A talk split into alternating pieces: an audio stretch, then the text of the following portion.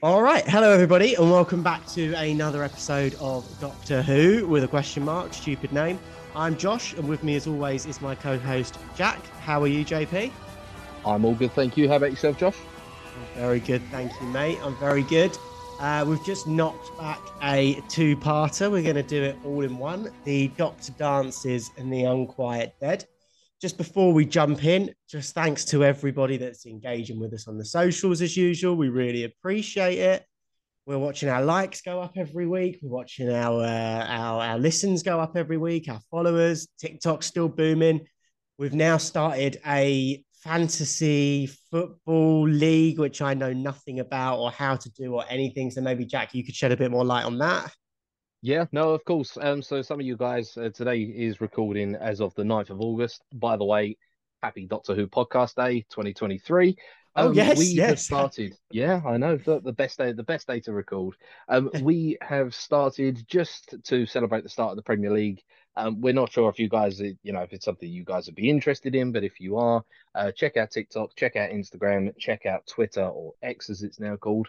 Um, we've started a fantasy football league um, just as a bit of a kind of a community thing. Uh, myself, Josh, and Brad, we're all in there, and we have said that the winner of the uh, fantasy league at the end of next year, kind of this season, um, we will offer them the chance to appear as a guest on the podcast.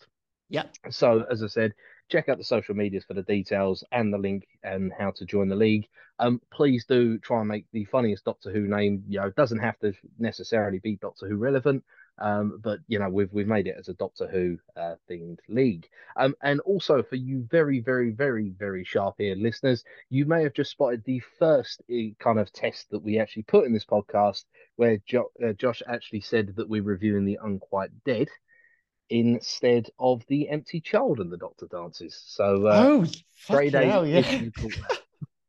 yeah, my notes are miles off. Good pickup, to be fair. Yeah, I put Doctor Dances and Unquiet Dead.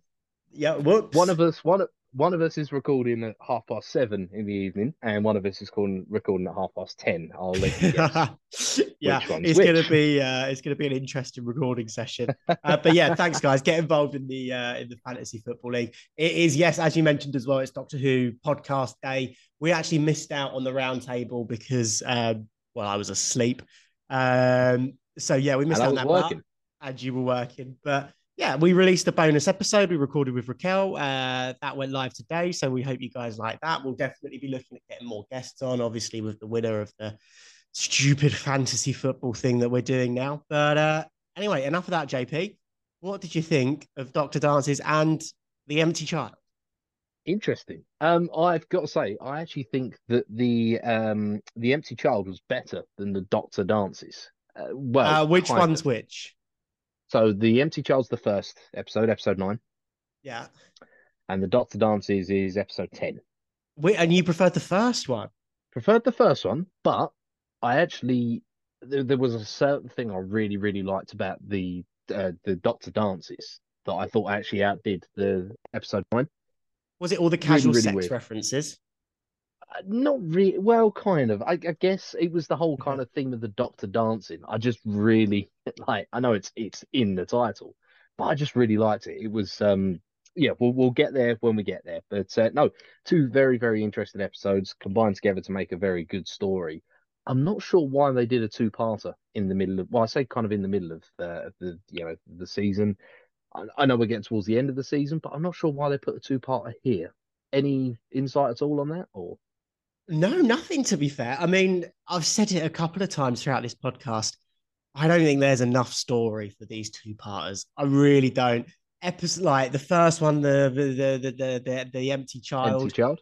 My God, I found that quite a slog. To be fair, I did normally I do these back to back as well. I'll just bang out the two parters. I had to wait a day. I was like, I can't. I just don't have the attention span for it. Like, so I just, I mean, I don't know why they put the two parter in. I think as I mentioned last week, this is like regarded as one of the best Doctor Who stories of all yeah. time. Um, it's written by Steven Moffat, who is or who goes on. He writes a numerous amount of stories uh, over the next couple of seasons. Then he takes over from Russell as the showrunner. And uh, I'm just going to say, fuck me, is it a very Moffatty episode? I mean, you've uh, you haven't experienced this yet, but all of the gay references throughout it is very Moffat and very very strange. It's a very gay episode. I don't mean that negatively. There's just there's a lot of homosexual and pansexual things littered throughout it, and Moffat has this sort of witty um, fast-paced dialogue, and I was just like, my god, like we should have seen this coming. This is there's one scene in particular we'll talk about later. That's just I was just sat there thinking, oh my god, this is exactly like how every single episode plays out after a few series. So very Moffat, but um, yeah, do you want to jump in with your notes, JP? Like uh, initial reactions? Where do you want to start, mate? No, let's just go chronologically. I think that's the best way to do this. Um, yeah. because it's, I, I mean, I, I, get what you're saying about there. It does feel like they did stretch out the story. I think that's probably why I preferred the first episode to the second episode, because it felt like there was too much story for one episode, but not quite enough for two, if that makes sense. Okay. Yeah, yeah, yeah, yeah. But yeah, but let, us let's jump in uh, kind of chronologically. So the very, very first note that I've put on there is mauve is the universally recognized color for danger, and red is camp. I mean, I just yeah, I, I you know what when when I was watching um Doctor Strange and the Multiverse of Madness, in, and yes. they make a point of saying about oh people go on red. Oh you know, yeah, the traffic light. It, yeah, yeah, yeah. The traffic lights. Yeah, thinking about it, actually, what? Why is red our sign for danger? Yeah, you know, I, I mean, fire and everything, but like it, it just it was just one of those things that just caught me off guard so early in the you know kind of in the episode. I was just like, huh, actually that's a fair point. What what is there to stop mauve being the the color for danger? You know, mo- I mean, all right, red alert sounds a lot more you know rolls off the tongue a bit better, and, and that thought, yeah, yeah, it just doesn't roll. But like still though, I was just like, huh, okay, fair enough. No, you're right, and that is like again, I'm going to probably bring this up with every single note, but that's an exceptionally Moffat thing to do is to take something that is absolutely normal and just put this twist on it. And yeah, fair play. It does make sense. Like maybe it is a really localized thing that we just have decided that red is bad, whereas red, and you could argue red is the color of, uh, is the color of love, and it's a warming color and it's an embracing mm-hmm. color. Like, yeah, you're right. We have red blood flowing through our bodies. Why? Why is it considered dangerous? But yeah, flipping that very, very Moffatty. Maybe I'm tainted by all of the all of the Moffat twists that he puts in his future things because I was just I was like, oh, did you have to do that? Does it matter? Like why mauve, red? what color is mauve? Like purple? Yeah, it's like a purpley color. Basically red anyway. Do you know what I mean? Is it? I mean, you are colorblind in fairness. I am colorblind in fairness. Yeah, I don't know. I don't know. But then, yeah, and then to say red is camp as well. Like, it fascinates me because Russell is homosexual and Steven Moffat is straight and he's married and he, but he's it's like he's a closeted homosexual. There's so many, and again, I'm not saying this in a negative way, not at all. I'm just fascinated at how obsessed he is with littering through this, and I'm putting this in air quotes, but this woke agenda because this is quite a woke episode with Captain Jack and you know you've got the the the the uh, the person whose house it is when he's hiding in the bunker and then he's having an affair with the butcher like it's littered throughout and the military general yeah. or whatever it is maybe i don't know man it's just just threw me i was just like wow but it's very moffat very moffat but very woke no, it's interesting. Yeah, I mean, a lot of my notes were, would just be laughing at, at kind of comments that were you know made throughout the episode, which just again caught me off guard. And and, and now that makes sense actually. The kind of listen what you was uh, what you were saying there about the way that you know Steven Moffat actually writes and everything like that actually makes sense. He, he writes stuff to just kind of make you think twice about things. You know? Yeah, well, and, that's and yeah, that's Moffat in a nutshell. Absolutely. Yeah, which which I really like. I really like. Now, um, talking of kind of looking at things in a different perspective, um, one of the the first things that I kind of clocked with the doctor is the doctor saying everything's totally fine, and there's just explosions just going off all in the TARDIS, which again just made me chuckle. I was just like, uh, it's. I know the doctor isn't British. He's you know he's not even from Earth, but that's such a British thing to be doing you know, when someone asks you when you're at work and someone says, "Oh, how you doing?" You're like, "Yeah, all good, mate." There's, Yeah, even no, like, the your- your, is house literally, literally could have like burnt down. You know, World War Three could be at the door. The plague could be in town. You just like, yeah, not bad, mate. How about yourself? And I just loved it. I was just like, yeah, okay, yeah, I, I, I see that. I see that. But um, Is that also a sort of toxic masculinity trait as well? I think, right? It'd be interesting to to get a female's know, perspective on that because I th- I think it Yeah. is. You know, I think it is, especially with regards to a vehicle as well. It's the whole thing like a man won't stop and ask for directions; they'll just plow through. But like, Mhm. yeah, I don't know. Like, you know, I've had some dodgy cars over the years, and I've been like, oh, the window's falling down. Yeah, it's fine. I'll just hold it up. It's fine. It doesn't matter. know it's because I had raining now. I, yeah, I know because your your one of your cars burnt my foot while I was sitting in it through an exposed wire that we found in the uh, in the footwell. Yeah, yeah. I had a little fuse hanging out of the glove compartment on the passenger Yeah, it just had Again, a bare wire, and If you don't like, yeah, touch it, it's fine. I know. I mean, what's a car journey if you don't set your foot alight once? You know, It just, uh, did melt your shoe, didn't it? That was absolutely ridiculous.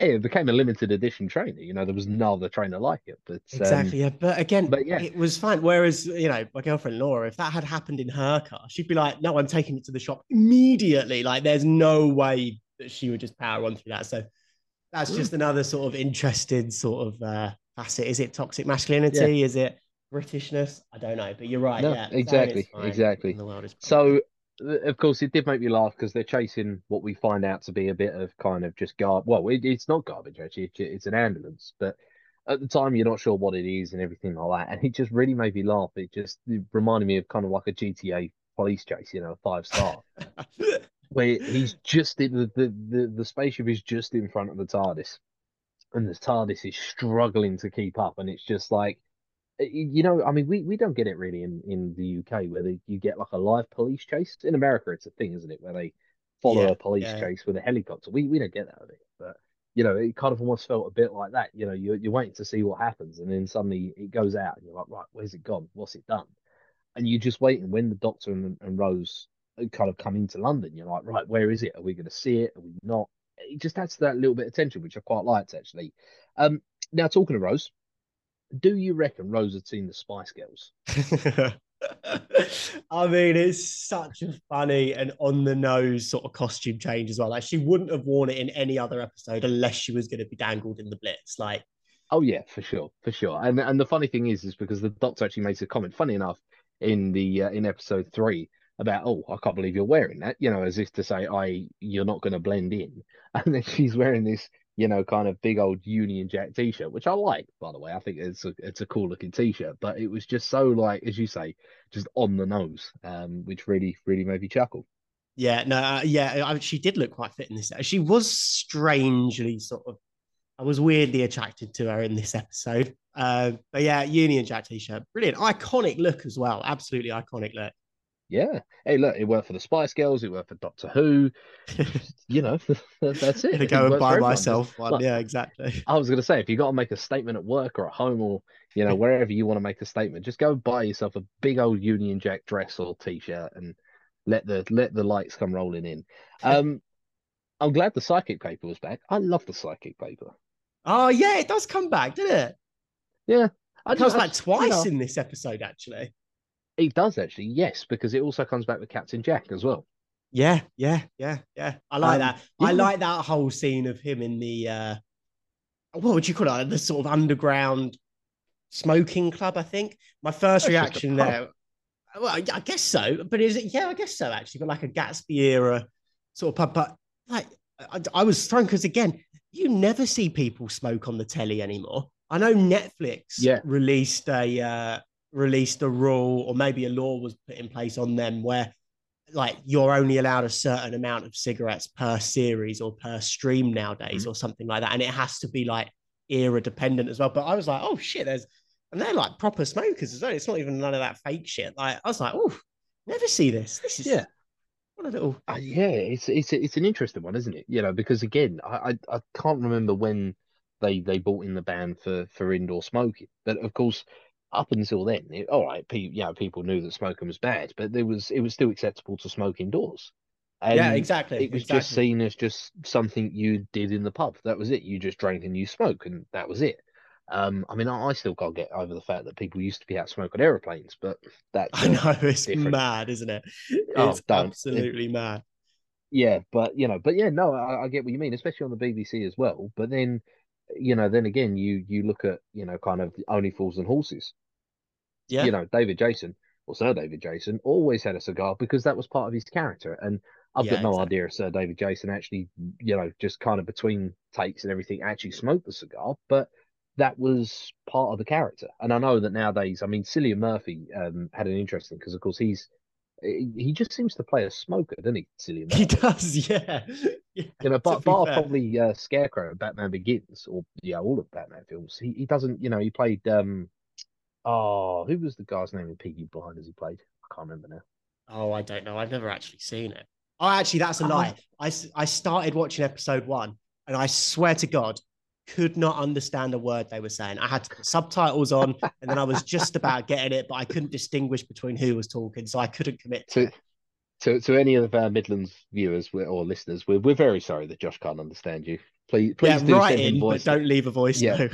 Please leave all the voice notes in the world, and uh, yeah, uh, no, I can't remember who he plays. And then of course he, he was playing in Oppenheimer as well, and you know, and everything like that. But um, but he, I remember I saw an article online, and he was like, "I'm done playing smokers." He's like, "I, I smoke." it- It's like her. It's really weird. It's like herbal things. They so they actually do smoke, but it's just like, and I don't paper or something. But he's like, these right, can't that's be quite cool. healthy. Yeah, No, exactly. Yeah. Just a little Mate, tangent. We've got this guy at work, Renz. He's uh, he's Filipino, and um, this this one day he just sent me like four voice notes, and then he came up to me and was like, "Bro, can you uh, can you translate? I can't understand a word she's saying." And it was just the most English accent you've ever heard. He was like, "I just can't comprehend it." So now I get like three or four voice notes from him a day. Like, "Would you mind just translating this for me, please?" I'm like, "Yes, okay." This is how I feel with the Birmingham accent. You- I was gonna say you are the bloke with the dog in Hot Fuzz. That's it. You're literally just there at work. Oh, we don't need the dog. It's not the dog we need. It's just Josh we need instead. But that is what um, all Birmingham, well, that's what all Brummies sound like to me. They just sound like that old man from Hot Fuzz. you you just you've been out of the country too long, man. You need to come back. um, Oh, dear. anyway, so yeah, Psychic Paper comes back, and then he makes, and then every, so he says, "I'm looking for something that's fallen from the sky." Probably made a loud bang, and everyone starts laughing. I thought, oh, would people be laughing at that whilst the blitz is happening? Do you think? absolutely yes. You reckon? Yeah, it's the British spirit, mate. It is just British spirit. You know, don't think like, it's a bit I like just- making a Holocaust joke as the Jews go in the shower? No, no, no, no, no, because it, it, it that is different. You know, it's it's something that's it's a whole misery thing. You, you know, like a kind of a British thing, like you know, you get caught in the rain without an umbrella or a coat, and you turn around to the bloke at the bus stop next to you that's waiting in the pouring rain. You go, "Great weather for ducks, isn't it, mate?" And then you have a little chuckle, and then you just carry on with your No. day. It's a British, It's a British thing, it's just an- and you've never done that before either. no, because I'm I didn't live through World War Two, but it's it's that British kind of spirit, and you know, I mean, I'm just, I'm trying to think of an example of something I've actually done. Um, I don't know really. There's there's been loads of stuff that you just well, actually, I could think of one. I'll tell you off air, but um, it just yeah, uh, it's just a British, it's a British spirit that you kind of you make a joke of the situation, you make light of it, and it makes the situation just a little bit more bearable, which I really like. And the you know there's there's a there's a, a another uh, there's a line later on in the episode where he says where the doctor says about the, this damp little island stands up to Hitler, and it's just like Oh yeah, yeah, that was a cool bit. British-. Yeah, yeah, yeah. yeah, it's just the British spirit, and of course that's then uh, kind of uh, kind of um, grown on in episode two as well, where Rose is talking, um, uh, talking later in, in in episode two. But um, the interesting thing, there there are two distinct ways of going about uh, kind of solving a situation. You've got the way that the Doctor did it, and then the way that Rose went to deal with it. In what Because- sense? Well, the Doctor just says, "I'm going to ask around." Because of course the Doctor doesn't Ah, know yeah. where he is or anything like that. But the Doctor just says, "I'll just ask." Of course, he doesn't know that he's in World War Two and things are falling from the sky the entire time. But let's be real: if he landed today and something fell from the sky, you you'd be pretty sure that people would know about it and would be able to. Oh yeah, the right exactly. Yeah, direction. yeah. You know, and it was only just a, an inconvenience that they ended up in the you know 1941. But a very interesting line that, that came up again. Um, Rose says that's not very Spock. Yeah, yeah, yeah. Here, there's a lot of Star Trek references in this. You know the the nanogenes that were in it. They Uh-huh, were originally yeah. supposed to be called nanites, but that got blocked because it was either that's either a thing in Star Trek or it was too similar to a thing in Star Trek, so they had to change it Gotcha. to nanogenes. But I love that Wow. whole sort of comparison between. I think this is why I prefer the second episode to the first. Is because that dynamic between Jack and the Doctor, which is alluded to in that first episode, where Rose is comparing them as old fashioned, let's go around talking and finding out, compared to Jack's, let's scan for alien tech. All of that, Mhm. that's that's really fascinating. I absolutely love that. And it and I also love the fact that that's quite American versus Britain as well, to be fair. Yeah, no, I get that. I get that. And that is kind of built on later um in episode two, like in the second episode with the uh, with the whole um it would would they call it a of sonic the, the sonic gun. Sonic Blaster versus Sonic Sonic Screwdriver. Yeah, and he's a, and Yeah. the doctor's like embarrassed to admit it's called the Sonic Screwdriver. Fucking brilliant. Yeah, which you know I really really like. Um, but um, but yeah, So, so, yeah, that whole interaction with Jack and the Doctor is fucking awesome. And without spoiling anything, Jack may or may not interact with some future doctors, and he's known like his relationship with one other doctor is sort of like the relationship. But I think people forget how good Jack and the Doctor are, specifically in that second episode when they're literally dick measuring with like the screwdriver and the blaster, and then there's a banana. That's like I Yeah. was cracking up through that. It was absolutely brilliant. well, it was interesting because I, I I I actually thought when when when he was first introduced, um, I I was like, oh, he seems actually a bit of a dodge. You know, kind of looking at the next episode and this, I was I, I said on the podcast, didn't I? On air, I said. Oh, um, it looks like another, you know, is that another doctor? And I'm like, oh, it could Yeah. be another doctor. Um, and then kind of the first couple of lines of dialect and everything like that, I'm like, actually, he seems like a bit of a dodgy guy. And then he, and then he, of course, he has the conversation with Rose, and they stand on top of the spaceship. And then I'm like, oh no, actually, he seems like an all right guy. He seems like a genuine kind of type. And then it's just he, but like he betrays me, the audience, Rose, the Doctor, and I'm like, damn, dude. But he redeems himself at the end. he redeems you know, himself all- at the end. Yeah, I actually had a note sort of halfway through that second episode. I was like, another bad companion. We've got another bad companion, and I couldn't remember how the episode ended, but obviously know that Jack forms a relationship with the Doctor. And I was like, again, why does the Doctor forgive Jack? Like, what? He's so flip floppy. But then I was like, okay, it's because Jack redeems himself at the end. Fair enough. Yeah. yeah. Yeah, Talking of your uh, your second Doctor theory, though, did you shit yourself a little bit at the bit where Nancy goes to the doctor, go into that hospital and speak with the doctor? Did you? I Did know. you?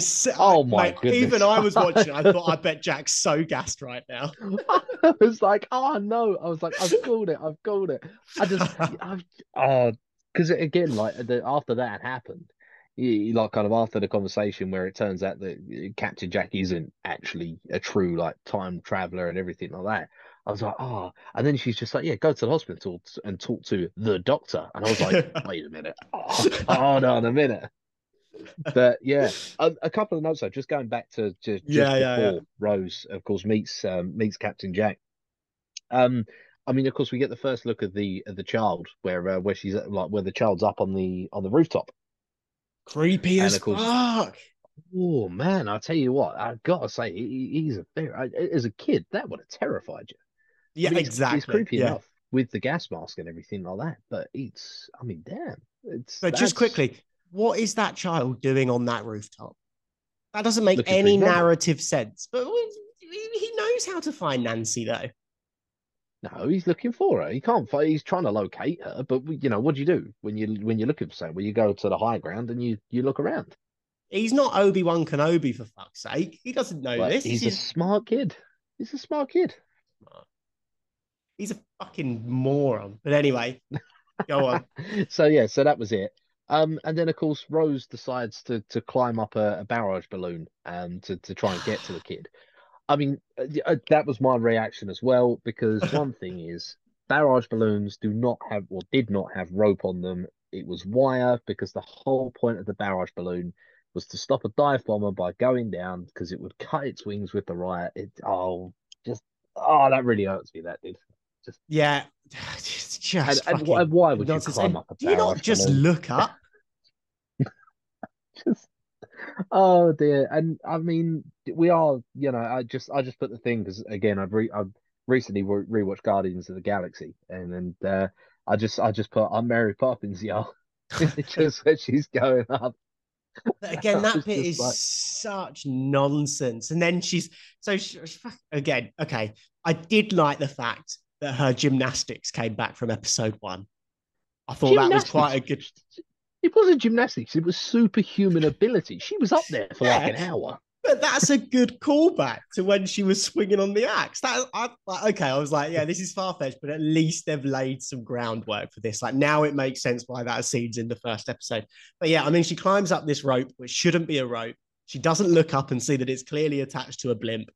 She then Yep. it then just untethers itself because Yep. it just does. as it does yeah and then yeah. all of it, like literally a second later, she's then fucking, you know, higher than Big Ben and St. Paul's Cathedral, and she's floating around. And oh god, it's it's moments like that that I think stay in my head and let these episodes down for me.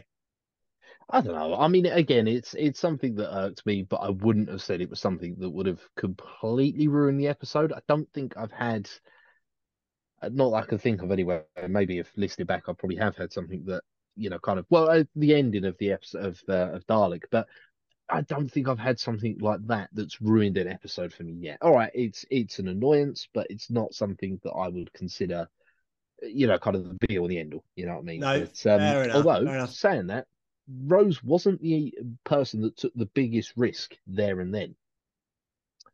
The Doctor was because he picked up a random cat in an alleyway that he found in World War Two and did not get clawed to death. I mean, fair play to him because I love cats and I like to think the cats like me, but I would not pick up a random cat. I mean, Yeah. that's Yeah, fair play. That's pretty brave, brave for the Doctor there. The, bra- the I was- bravest man in London.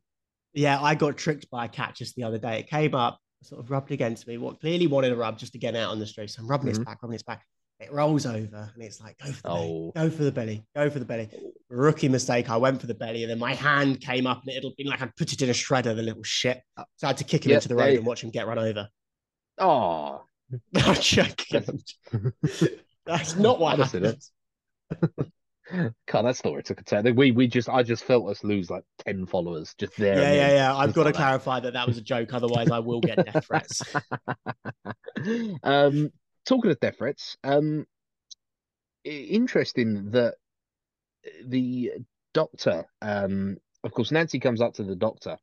Doctor goes back to the TARDIS. He's like, "Ah, Rose is gone. Everything like that. I'll wait for her and, and do that." And the phone on the outside starts ringing. Yeah, And of course, first time in Doctor Who history, apparently. Really interesting, interesting. I mean, it would make sense because it's technically not connected to the world that it's in. It's connected to the TARDIS, but not through the ground. You know, if that makes sense. Yeah, Um, Nancy says, "Don't answer that." And what I really liked about the Doctor there and then is the Doctor asks why. He doesn't just go, "Well, I'm the Doctor. I've been to everywhere, and I've been, ev- you know, more places than you can ever have been." You know, you're in 1941. You're not going to know anything about technology. I'm answering it. He asks her why because he uses her experience and her knowledge of the time there and then. yes, exactly, and I like that. exactly. I, Yeah, it's, and- it's like having a yeah, it's like having a tour guide. If you ever go to a place that you don't know, you know, or, or you you know, you, you see people all the time when they go up to Everest or anything like that, they'll always use a Sherpa that knows the local area and has the local knowledge. And I just really like that. You know, it's instead of thinking about a place and having local knowledge, you know, it's it's time as well. Time as as a you know, which was a really, really interesting point, and I really, really like that for you know, kind of character progression of the Doctor. yeah, exactly. And again, it's the big difference between him and Jack is he's going around and using this local knowledge, and Jack is not. And I think that's most evidence when he steals the ambulance and he's like, "Oh, it was empty. I swear it was empty. It's not me." And then the doctor's like, Mhm. "No, it's got the nanogenes in it. You stupid twat! Like, what are Yeah. you doing?" And if he'd have just asked around, like the doctor would have, he would have known that. Exactly. Now, talking of the stupid twats, um, of course, we then cut Brad's to, not joined uh, this Cap- episode. Yeah, yeah. Uh, we then cut to Captain Jack, of course, in what I'm assuming is some kind of officers' mess hall in in London. Um, I just, oh, with the mean, best opening line of any character. uh, just excellent bottom. I love it. I love it. Just, I, I mean, that's incredible. I, I just, I, am not sure. I mean, I get it that you, you they kind of re, not retcon it, but they kind of go back and show that he just says that about everyone. But would that have, I mean, would that have aired nowadays? Yeah, would very it, would good that question. Have made it out, would, it, would would that have made it out of the writing room? Is the question. I don't know. I really, really don't know. And listen, like I love Captain Jack as a character. There's a few behind the scenes. I, John Barrowman, the actor, has recently been cancelled. Um, so you know, oh, whatever. That him? That's him. Yeah, whatever. Oh. Let him do him behind the scenes. Captain Jack is a fucking awesome character. Yeah, apparently he's been cancelled recently because he was like he'd run around the set and he'd moon the other actors and he'd be really flirty with the other doctors and uh, so he's been cancelled retrospectively but he's a fucking brilliant character and he's a flirt and I don't know if he would get away with it nowadays to be fair but that's like I mean that's happening well, on and off scenes yeah, no, but that's what I mean like yeah. yeah but even the on-screen stuff the excellent bottom which is in a kid show someone is saying nice ass like that is what's happening oh yeah that's a fact yeah it wouldn't happen nowadays. Like no, it's, just, it's a different yeah, it's, time. It's, different time. And I get that they kind of, I, I get why they put it in because they want to show that he's a bit of a bit of a playboy. You know, flies by the seat of his pants. You know, tally ho, chaps. I'm just going to do whatever. Uh, which I get, but I just feel like there was probably other ways they could have shown that. I mean, don't get me wrong. I, I just thought it was funny, and as I said, they kind of retconned it further down the line with him, you know, kind of just flirting with everything that moves, really. Which I just yeah, exactly. I love it. I'm not saying it makes not not saying it makes it acceptable, but still, just it was just kind of like you could tell that people were getting ready to go. Oh well, you know, you've not made it. Ah, wait a minute, he's doing it for everything. So it just, I don't know, it's just character development, but I'm not sure it's character development that maybe would have flown now. But who, I mean, look, who knows? Who knows? It made me laugh anyway. Um, so of course we then go to Nancy, um, Nancy and the kids, and yeah. I mean, she gets in every nook and cranny in the house, doesn't she? I mean, my she's God, she, uh... like like she's playing Skyrim. She just goes in that house, and that house is emptied. Like she loses the shit play. out of that house. Yeah, exactly. Um, yeah. yeah, yeah, she really does. Yeah. So yeah, Nancy, uh, what do you think of her as a character? Interesting. I, there is a, a point I made kind of later in, you know, uh, I think it was episode two actually.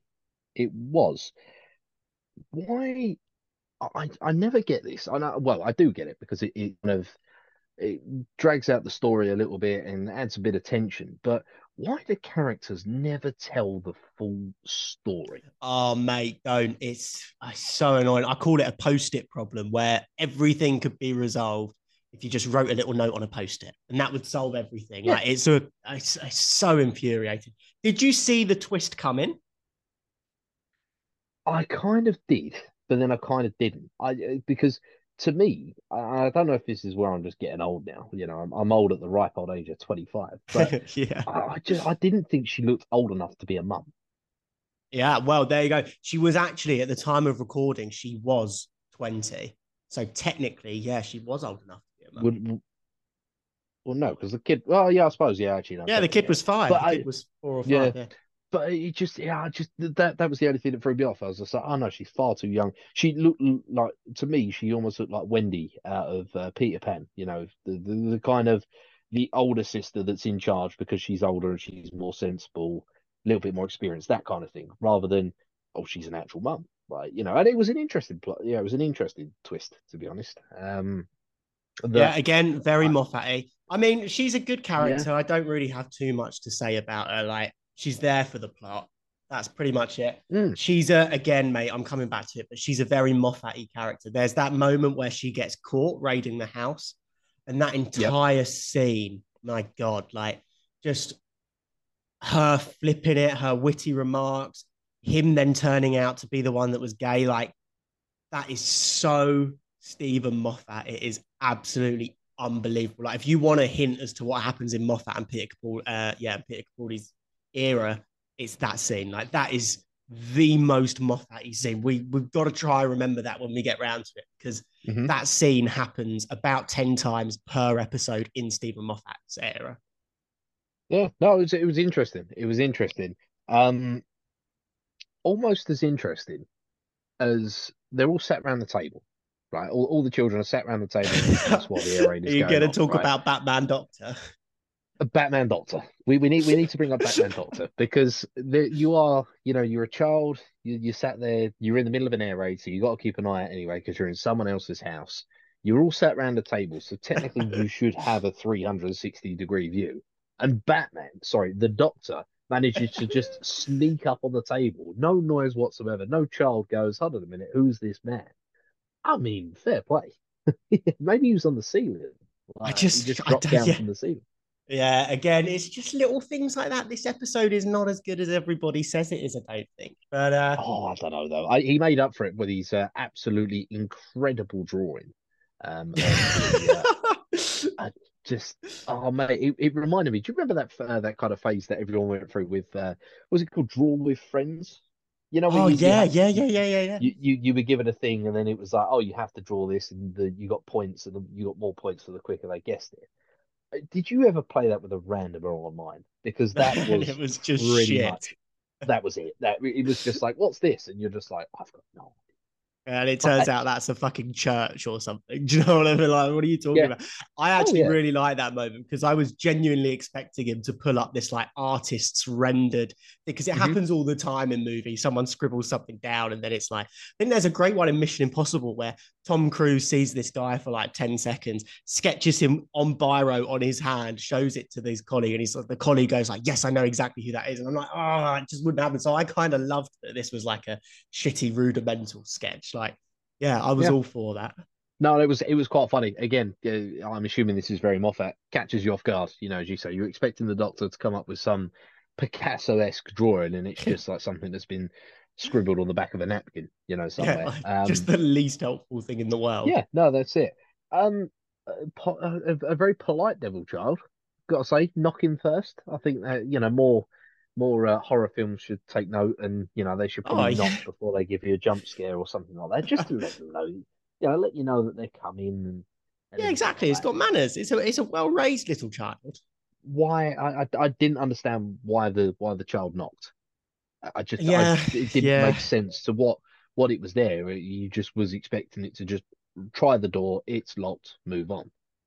But I mean, if he can make unplugged radios and phones that aren't phones work, and I'm pretty sure he's the one that untethers the barge or the blimp or whatever it is, like surely he can unlock that door. And we see him punch through a wall later on Oh, in episode. oh yeah, no. I, I made a note of that. Yeah, no, for sure. I, I definitely made a note of that.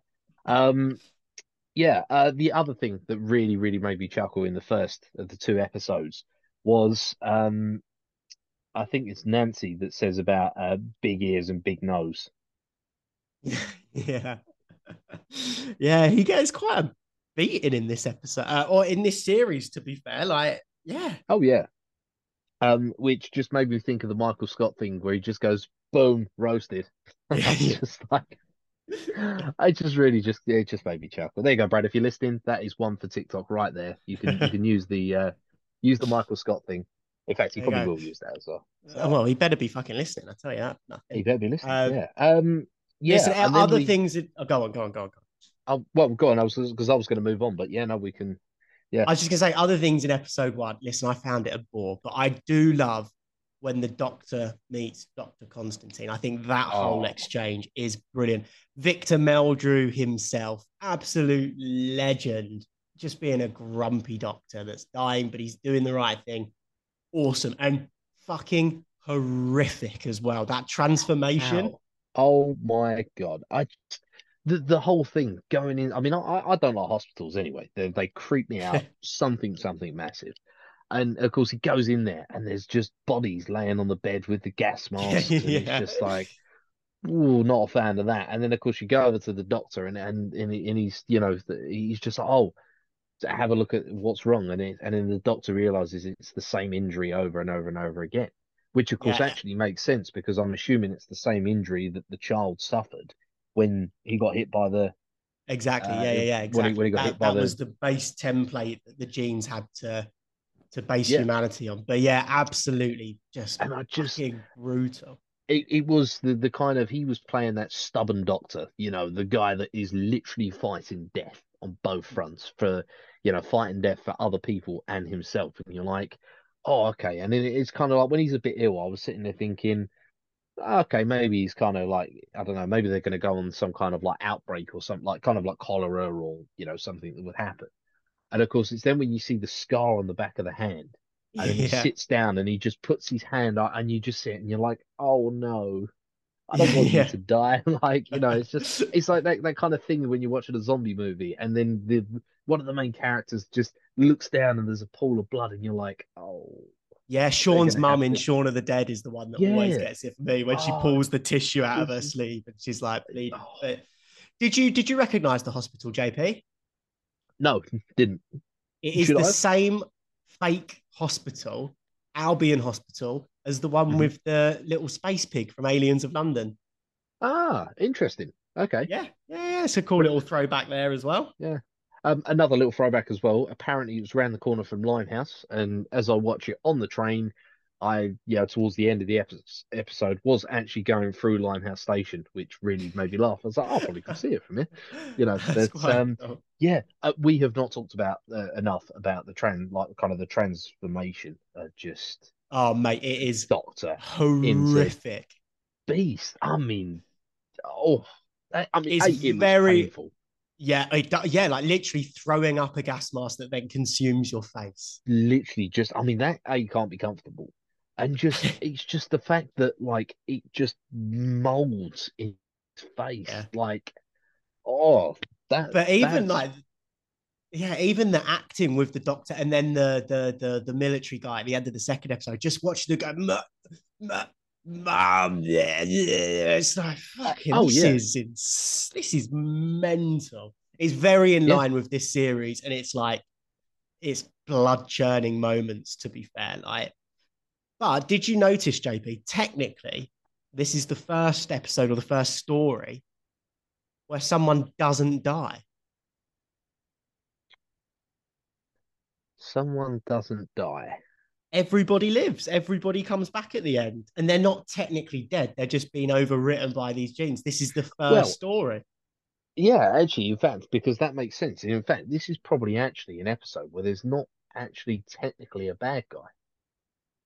yeah and that yeah yeah exactly yeah because the the the, the monster is actually just nanogenes that are there actually to be a kind of a, a help rather than a, a weapon. And I know I know Captain Jack's a bit of a con artist, but again, villain yeah of- it's an accident yeah, he's not a villain. It's a yeah, he redeems himself, and it's an accident. He didn't mean to unleash a what, what uh, we know now as nanogenes, but he didn't mean to unleash some kind of monster into into London. So yeah, no, now you say that, and I suppose that's maybe probably the reason why everybody lived is because they were like, right, we don't actually have a villain in this episode, so what's the need to kill off everyone? I mean, again, is that a Moffat thing or? Absolutely, is that a Moffat thing? It's the most Moffat thing of all. There's not a villain, or the real villain is humanity or capitalism or something along Oh, those God. lines. Yeah, yeah, yeah, yeah, yeah, yeah, yeah. Very Moffat, very, very Moffat. But I mean, mate, enough on episode one. The most sort of uh, important note I have on episode one, I actually jotted down in episode two, and it's that this recap at the beginning of episode two is more interesting than the entire episode one. No, It you're should have mad. just I- been that recap. No, you're mad. Uh, the, the episode one, I, I no, compared the the two episodes, episode nine, and episode ten.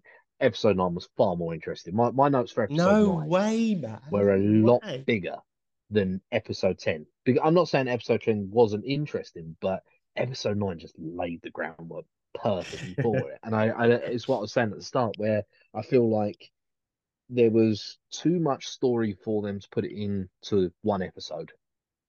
But they sat down, they went, right, we're going to put it into two episodes, but there wasn't enough story to properly fill episode two. So they kind of stretched it out as much as they could, you know, have the thing where Nancy gets captured and she's sitting there and she's going through a part interrogation and we're sitting, it just feels like they're kind of dragging it out a little bit. And Oh, it, it's mate, probably I, Family Guy. Actually, funny enough, does this the worst. I, I love Family Guy. I think it's very well written. You know, Seth MacFarlane's an absolute talented genius. But now and again, they'll do these kind of what they call gags or sketches that oh just yeah. drag on yeah. for like three. You, you, and you know what I mean? Like the the, The worst one is when Peter hits his knee, right? Is that What you're gonna Yeah, say? And he exactly. sits there and for about five minutes, he's just going, Yeah. ah, okay, and- can we move on? Exactly. And I felt like that was kind of episode 10. They were just dragging things out a little bit more. And I just felt it was because they didn't have enough to finish the episode with. But Mate, see, no, no, I. I, I thought it was the other way around. I thought episode one just felt like filler. Rose on the balloon, that was a waste of time. Rose and Jack, okay, was interesting, but that could have been like one scene. It didn't have to be dragged out. The bit where they're on the table, the bit where you know they're they're they're, they're okay. The hospital is good, but then there's a lot of filler there. I just thought I thought it was totally the other way around. And then um, episode two, it's like he's action packed and everything's moving, and you've got the Doctor and Jack, and they're bouncing off each other. And I thought it was moving much quicker. Episode two, I'm so interested, Oh. like that you thought episode one was uh, was better. yeah, no, I just I just got a lot less notes on, on episode two than I do on, epi- like, on episode one. It just I don't know, it just mate, interesting. yeah, it was it was interesting. Um so of course the first note I've got was of course the Doctor and uh, and Captain Jack talk about a weapons factory. Yes, yeah. And he uh, about with the with the sonic uh, with the sonic what was it? It's Sonic gun, Sonic cannon, Sonic Sonic Blaster, I think. Sonic? Blaster. That's it. think, And I I think. Sonic Blaster. Yeah. Um, and, and he says, yeah, no, I've seen the uh, I- I've seen I've, I've seen the weapons factory. There's a brilliant banana factory there now. And Jack's like, wait, what? And he's just like, I really like bananas. They're a great source, source of potassium. And I, I just wrote, did the doctor blow up the factory on purpose? Ah, oh, I would say so. Yeah. I, I dunno, to me that sounds to me that sounds like he blew it up on purpose and put a banana like kind of a banana uh, what do you call it um, garden or you know a place that grows bananas Plantation, I think. plantation that's it yeah it just sounds like he just put one of those there instead and I feel like he done that on purpose but then it wasn't built upon so I I just don't know I'm pretty sure in Moffat's last episode they go back to that factory. I'm pretty sure, or it's definitely mentioned something along those lines. Yeah, it definitely gets called back in the in Moffat's last episode. interesting almost as interesting though as a line that Rose says um when he's stressed he takes it out on other species Yeah, I love Oh that. my god! It's Racist brilliant. doctor. I just, I- it's just, I- but it- it's not. It's just he's just pointing out like why he's better than other species. He's just like, oh, this is that, and she says like, oh, you should hear when he cuts himself like himself shaving or something like that. And I'm just like, yeah, how many times do you just do something and it's mind like mildly inconvenient? Uh, like I don't know, stub your toe or something like that, and you come out and you just come out with some just. I don't know, just random words, and then it makes you feel better, and then you forget about stubbing your toe. Yeah, I agree. With me being in Dubai, it's when you first get in your car, it's red hot, AC hasn't quite Oh. kicked in yet, and you get stuck in traffic. And I find I'm so fucking, uh, oh, fucking, why is my life like this? I fucking hate my life. It's too hot, it's too much traffic. And then the AC kicks in, and then you're like, okay, that was unnecessary. That was probably unnecessary. Yeah, but it's just like that little burst. But that was very interesting though. And again, I'm not like it, it's another interesting point on the on the Doctor's character because I would have thought, uh, you know, because what you said, it is technically the Doctor technically being, well, it's not racist, but it's more speciest, I guess. Speciest. Yeah, yeah. But you know, but you know what I mean, like, I, well, yeah, but you know what I mean, like the kind of, um, and I wouldn't have thought the Doctor would have been like that. I would have thought he'd have been more educated, maybe. I guess. Well, But this then- is this is an issue that a lot of people have with David Tennant. It's one of his biggest criticisms, and Christopher Eccleston by by proxy, is that they're too human. And I think this is why I like Peter Capaldi so much, is that you can tell Peter Capaldi and Matt Smith, to be fair, that they're aliens. Whereas, Hmm. again, Chris and David, they are like you. You forget that they're aliens, right? Yeah, I mean it's it's what I said, you know, about um about the Doctor being very, you know, almost very British right at the start of the episode. You know, to, oh, it's totally fine with the explosions yeah, going off. exactly, exactly. That that's not really something you'd expect. And I mean, I don't get me wrong, aliens could be, yeah, kind of the same as the British, but it, it's a very British thing. It's a very kind of human thing to be doing. And no, I, I yeah, and I get that. I could see that. I mean, I've not seen. Well, Christopher Eccleston's the only Doctor I've I've sat down and watched, so I, you know, I don't really have an opinion. But it's going to be interesting to see kind of when when we do get to David Tennant and Matt Smith, Christopher, um, not Christopher Eccleston. Who's your favorite one? Um, Capaldi, Jodie Whittaker, yeah, yeah. Yeah. That's the one. Yeah, it's going to be interesting to see when we get there. But um, yeah. Um, so then we go to back to the child that, of course, is not strong enough to punch down a door that's made out of wood, bit of glass, and a metal handle, to then goes full Kyle and just punches through a concrete wall. yeah. I, yeah, that was an interesting one. Uh, I mean, they obviously make a point of, oh my god, he punched through a wall, but uh, and the doctor does say that he's getting stronger, but it just was a bit random, wasn't it? Really? Yeah, it was. yeah, it took me uh, by surprise as well. They obviously they explain it at the end of the episode, and it does make sense. They're designed to be soldiers and warriors. That's why they've got this added strength. But yeah. at the time, I was like, "Fuck, where's this come from?" Jesus. Yeah, I know. It was just like, huh, okay, fair enough. And I, I guess they wanted to kind of up the threat a bit. You know, oh, suddenly it's not just a creepy thing that you can't let touch. You've got a, you know, he can actually kill you as well, I guess. But it just, yeah, it was just a bit random, really. Um, then we come to the thing that I really, really liked about episode 10 the whole thing dancers against non dancers. Right, what do you mean?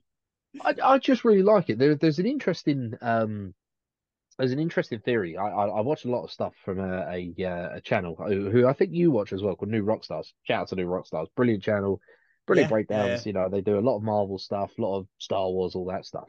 And there's a guy there, Erik Voss, and his main theory for the Marvel MC, like kind of just the MCU, is it's actually a story about dancers and non-dancers. Oh, I hate all this shit. I like it. I really like oh, it actually. I think such I, I, nonsense. And it's just, it, I, I, suppose you could like the ending, you know, where they're where they're dancing, where they go to pick up Jack and they they rescue Jack, and it's just so sweet that they're just dancing. Quite like that. I think, I, I yeah, I, it ties the episode in a nice bow. I think because you go from, yeah, Rose dancing with the with Captain Jack, and Captain Jack go, oh look at me, I'm very fancy, I'm very, you know, kind of elegant and everything like that, and the Doctor's a bit more ham-handed and and everything. But then it shows that the Doctor can also dance as well. Yeah, yeah. On that, we don't really talk about this too much, but the director for this episode, whose name I've totally forgotten, does an amazing job. That bit where the Doctor and Rose are, I don't know if they're dancing or if they're just like sharing in sharing an embrace whilst they're locked in that room.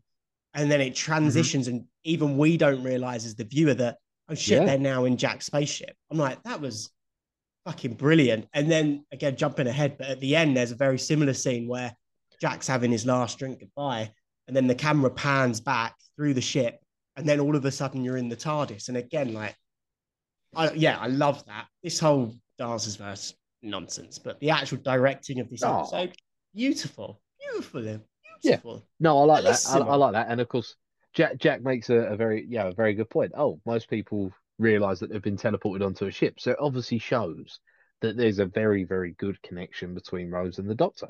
And it's, it's something we I was to say, it's something we've seen time and time again. I mean, we had a whole conversation with Raquel and we had a conversation last episode of Father's Day about what is the like the relationship between Rose and the Doctor. And, and honestly, I still don't know.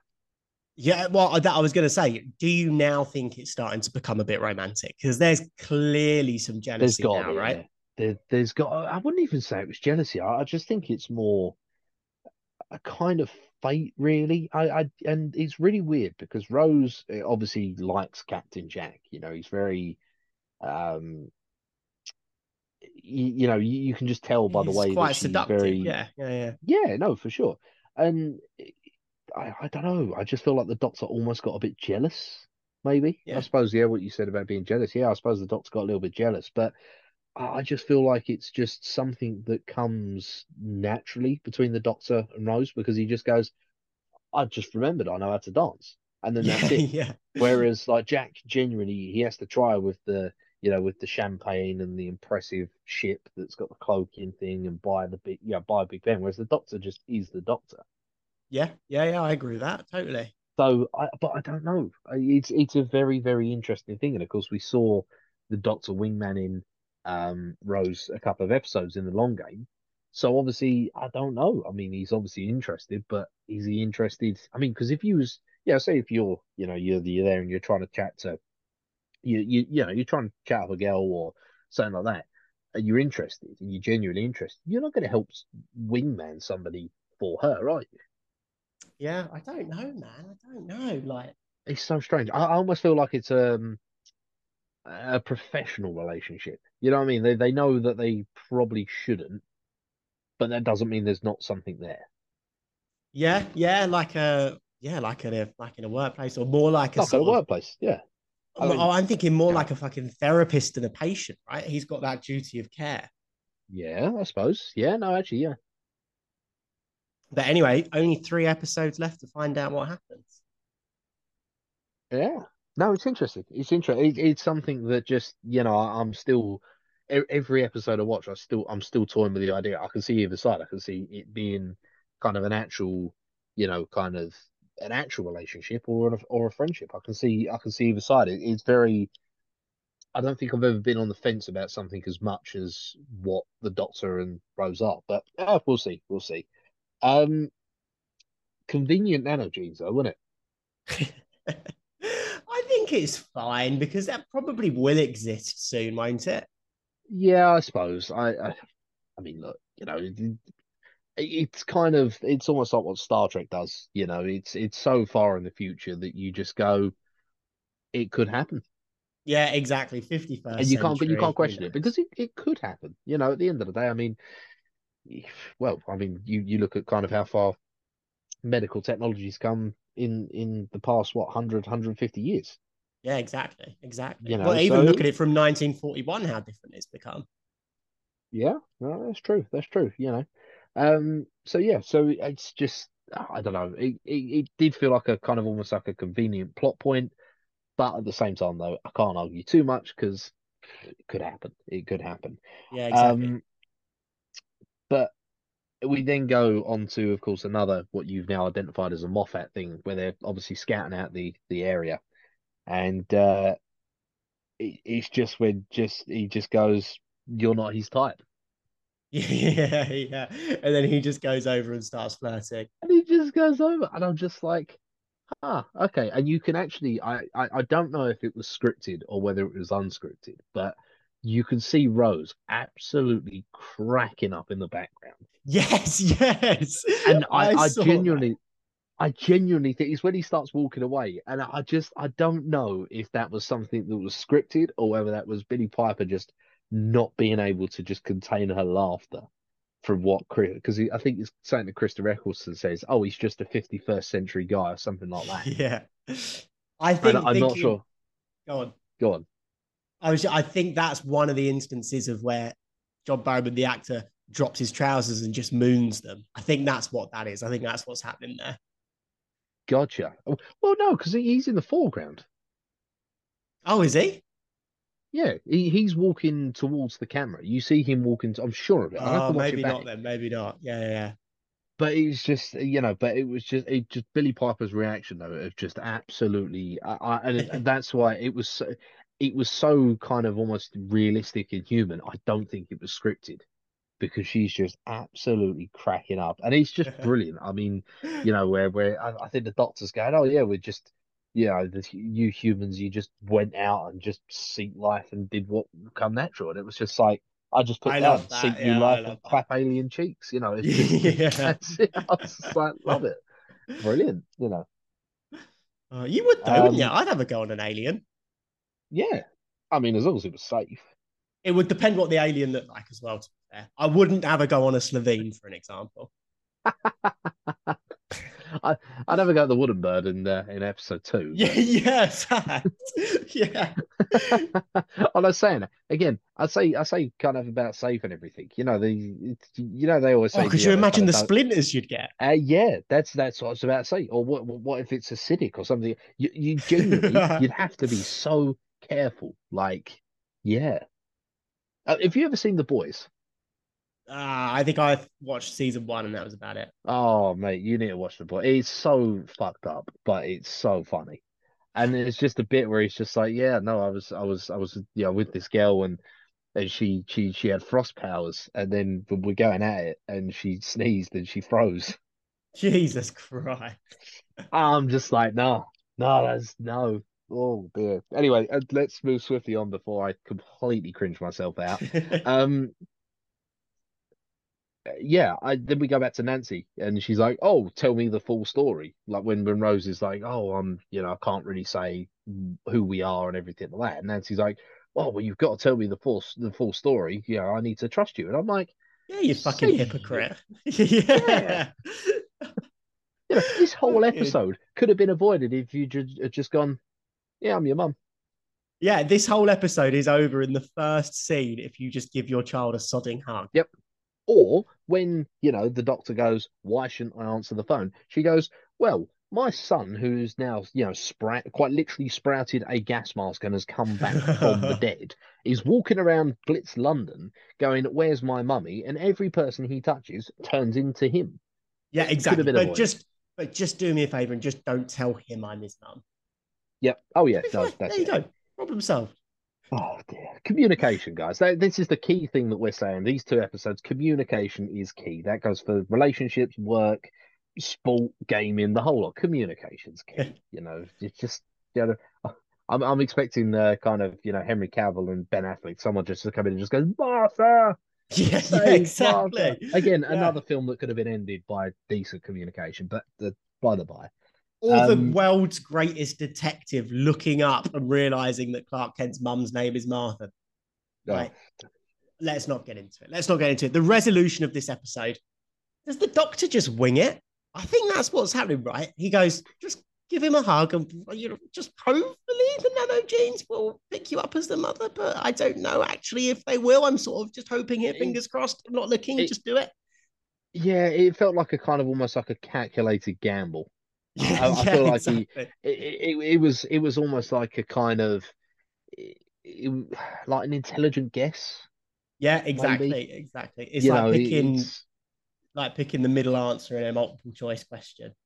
yeah, no, exactly, exactly that. Um, I did like the ending though. I, I I preferred the ending of this to episode three, where it was just kind of, you know, and episode six Dalek as well, where it was just washed away and and that was it.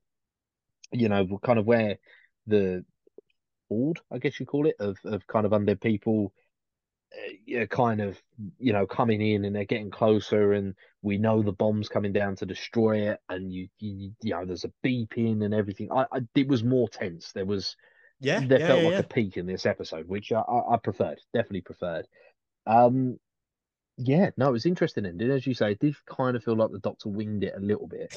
Um, and then, of course, yeah. everybody lives, which again is is. quite a Moffatty thing.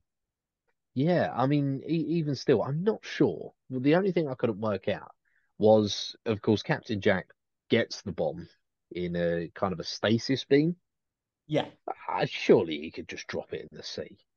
Uh, yeah, or drop it on the bomb site that's just gone off that is officially like, yeah, I think he's I- I- yeah, it was a little weak, but I get it from a I- narrative point of view. Yeah, I just, you know, I suppose it's his redemption curve and everything like that. But I just, you know, for the time it took him to get to space or even just outside, you, you know, surely he could have just dropped it in the sea. I, I don't- Even the Thames, if you don't want to go that far, or just drop it on Yeah. something else that's just recently blown up. Who gives a fuck? Yeah, no, that's it. That that was the only kind of thing. But I did like the redemption arc that he was willing to, you know, sacrifice himself and make right to what he did wrong and, and all that stuff. I, I like that. I thought that was Yeah. good. Um, the interesting thing though in that kind of chat with the onboard computer Yes. was he says he's already been sentenced to death. Yeah, yeah, yeah, yeah. What's that about? I mean, that's you can't really do a lot more wrong than being sentenced to death. You know, that's kind of that's why it's called the capital punishment. Is there is nothing worse that they can do. I think it's do? implied that it's because he ditched the time agency after he found out that there'd been a raise in his memories. So I think it's Mm. supposed to be like, okay, but it's quite a noble thing. He's just been done by society. But Yeah. yeah, not 100% sure. But yeah, I mean, I we've got another pseudo companion now. What are your Yep. overall thoughts on Jack? I, well, I quite like him. I mean, he's got the best name in the business, so you know, I'm I'm biased anyway to begin with. But no, I quite like him. He's an interesting character. I, I think he adds a new, uh, like a new dimension to just everything in general, the whole story, because every single companion we've had has almost been, with the exception of Rose, has almost been a almost like a 2D character where yeah. they're very good for the story there and then in that time frame, in that location, and that's it. But they can't really there's no like go between. Yeah. And yeah, whereas yeah. Jack is you, you can actually see Jack can crop up anywhere anytime, any place. That's it. And I think that kind of adds a whole, as I say, a whole new dimension to to Doctor Who in general. You know, there is a, another person and another mysterious group of people who can do what the Doctor does, Ooh, which yeah. I quite like. You know, and, and I like that. It kind of you suddenly go from having a kind of just a, a bunch of stories that are bashed together and called a series to suddenly there's a bigger story in general. Um, yeah. Which yeah, building really the like. universe. Uh, yeah, yeah, yeah, exactly. Yeah, that's it. No, I really, really, really like that, and I think he's, uh, you know, it's it's a very interesting character. As I say, there are a few bits that eh, maybe wouldn't survive today, and you know, kind of off off of you know the, the actual screen and everything. I'm not sure. You know, I, I knew was his name, John Barrymore, or whatever his name. I I yeah, remember yeah. reading the stuff about him, but I didn't realize it was him. So yeah. So I think that oh. pretty much wraps up the episode. I have just three more points that I want to say. Mm-hmm. The mm-hmm. actual mm-hmm. ending, the last sort of 15, 30 seconds, whatever it is, is the cringiest shit I've ever seen in my life. That whole oh. bit with her, I've just remembered how to die. Oh, Jesus. I quite like that. Oh, it was so fucking awful. And then the TARDIS starts throwing disco lights. I'm like, what the fuck is this? Oh, what a sour taste to leave you on. But just know. before that, is Doctor Who Santa Claus? Is that confirmed? Oh, I think it is confirmed, you know. Like, that's weird if it's not. A red right? bicycle. I mean, like, that's yeah. pretty. But I suppose it would make sense because at the end of the day, everybody knows that Santa does, the, uh, you know, an entire lap of all the kids in the world in one night. Yeah. How he's else got, would you do it without a time machine? You got you got to bend time. I'm sorry, but you got to bend time. So I thought that was quite interesting. And then my other absolute favorite line is just when they're still on the battlefield and everybody's come back to life, and that little old lady wobbles over. Oh yeah, feeling much better. he's like, "Well, I'm a good doctor." He goes, "My leg's grown back." He's just like, "Well, are you sure you counted right? There's a war happening. Like, a war this is a on. you issue." I love it. I love it, and I just love the whole kind of the doctor knew how good that doctor was as a person. You know, he genuinely yeah, exactly. put his life exactly on the line to just save people and give them, you know, and even still, he just says, "There's nothing I can do just apart from make them comfortable."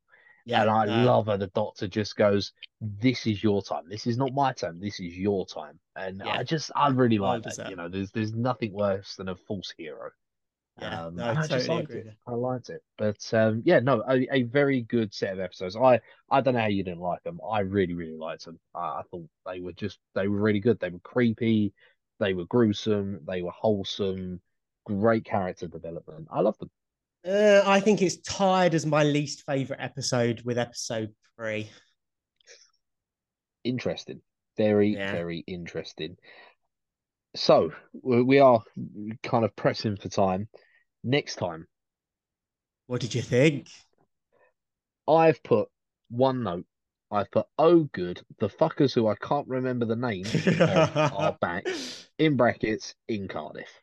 Come on, give it. I did actually. You sent me your notes, and I realised at the top you've put oh yeah, t- as in T yeah, yeah, Chula, like Chula, yeah. which is actually I, wrong. Not, it's chew like a choo choo train. It's Chula. Yeah, but no, to me that's a Chula. That that's how I would pronounce that. I say as I see. I'm not making that mistake again. Right. the, the Slitheen are not going to get the yes, better of you've. Got it. You've no, got I've got this because I wrote it down after, and I didn't the put it in the notes, back. Yeah. Oh, I can't wait! I just let, us play a drinking game of how many times I get the name wrong in next week's episode. I love that. Excited for uh, next week, or I don't know. I just I thought the Slitheen. I, it was an interesting story, but I just I don't know. I, I, I thought they were dead. But yeah, it's going to be interesting to see how they bring them back anyway. And yeah. nuclear power, like power plants in Cardiff. Exactly. Yeah. Speaking of, did you catch the Easter egg this episode? No, not a clue. Just, I'll, I will give you a clue. Yeah. Uh, it wasn't even in English. it wasn't in English. They translated it to German in this episode. oh damn! I know. so gutted you missed that, but you'll be pleased to know next week is where we do get the big reveal. Oh, okay. I'm excited for that. That is yeah. definitely what I'm excited for because I just I can't wait for just that oh moment. I'm I'm looking forward to that. I do like that. Do like no, it's going to be good. So but, penultimate episode next week, and then we're into the finale. So only two weeks left of season one, mate. Interesting. It's been a ride. It's been a ride that uh, will uh, will continue. Anyway, on that note, though, thank you very much for listening, guys. It has been, yeah, no, brilliant two episodes. I liked them. Um, I thought they were they were really really good. But uh, Josh, your final thoughts? They're fine. They're fine. You could probably skip episode one and start on the uh, second episode. But yeah, guys, we are running very low on time. So thank you for listening. Thanks for all your engagement. Like, comment, subscribe. Join the fantasy football.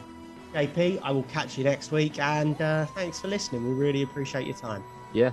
Thanks, guys. We'll uh, catch you next week for episode 11. Adios, amigos.